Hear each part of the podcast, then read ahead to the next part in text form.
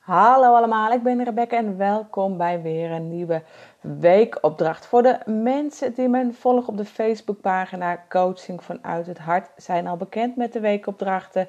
Ben je nieuw op mijn podcast of op mijn Facebookpagina, dan heet ik jou van harte welkom. Ja, ik ga de weekopdracht ook opnemen voor jullie, zodat je hem kunt downloaden en kunt luisteren wanneer, uh, wanneer jij dat wil of wanneer je aan de opdracht uh, wilt werken. Dit scheelt je tijd in het opzoeken uh, op de pagina en dan kun je er nog eens een keer naluisteren. Nou, het is weer tijd voor een nieuwe weekopdracht. Nou, we zitten nog steeds in het thema liefde. En voor dit thema gebruik ik natuurlijk de kaartenset van Rosalinde Wiel. Het antwoord is liefde. De kaarten zijn voor mij een inspiratiebron en ik gebruik uh, de tekst die op de kaart staat. Daaruit voortkomt een opdracht. Ik verzin zelf de opdracht erbij. Deze kun je niet vinden in de kaartenset. Nou, de kaart die ik deze week getrokken heb is: Liefde hoeft niet perfect te zijn, maar wel waar.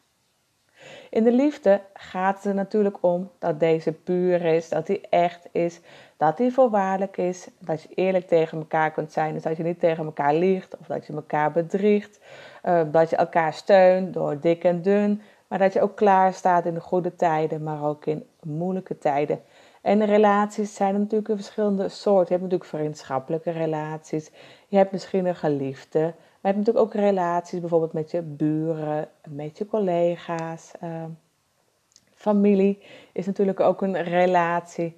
En de opdracht die ik bij deze kaart verzonnen heb, um, schrijf in jouw boekje de relaties op die je in leven hebt. En ik heb natuurlijk al een aantal voorbeelden gegeven. Het zijn natuurlijk vriendschappelijke, geliefde of familierelaties.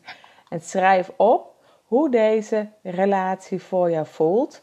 Dus is het uh, deze relatie gebaseerd op puurheid of uh, is het een geliefde van jou of noem maar op. En schrijf dan ook bij die persoon zijn plus- en minpunten van deze relatie. Wat is nou zo goed aan deze relatie en wat is nou minder goed aan deze relatie?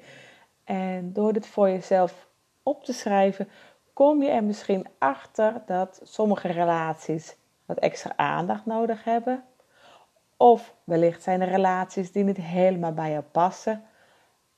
Of misschien kom je tot de conclusie dat je van bepaalde relaties toch afscheid moet nemen.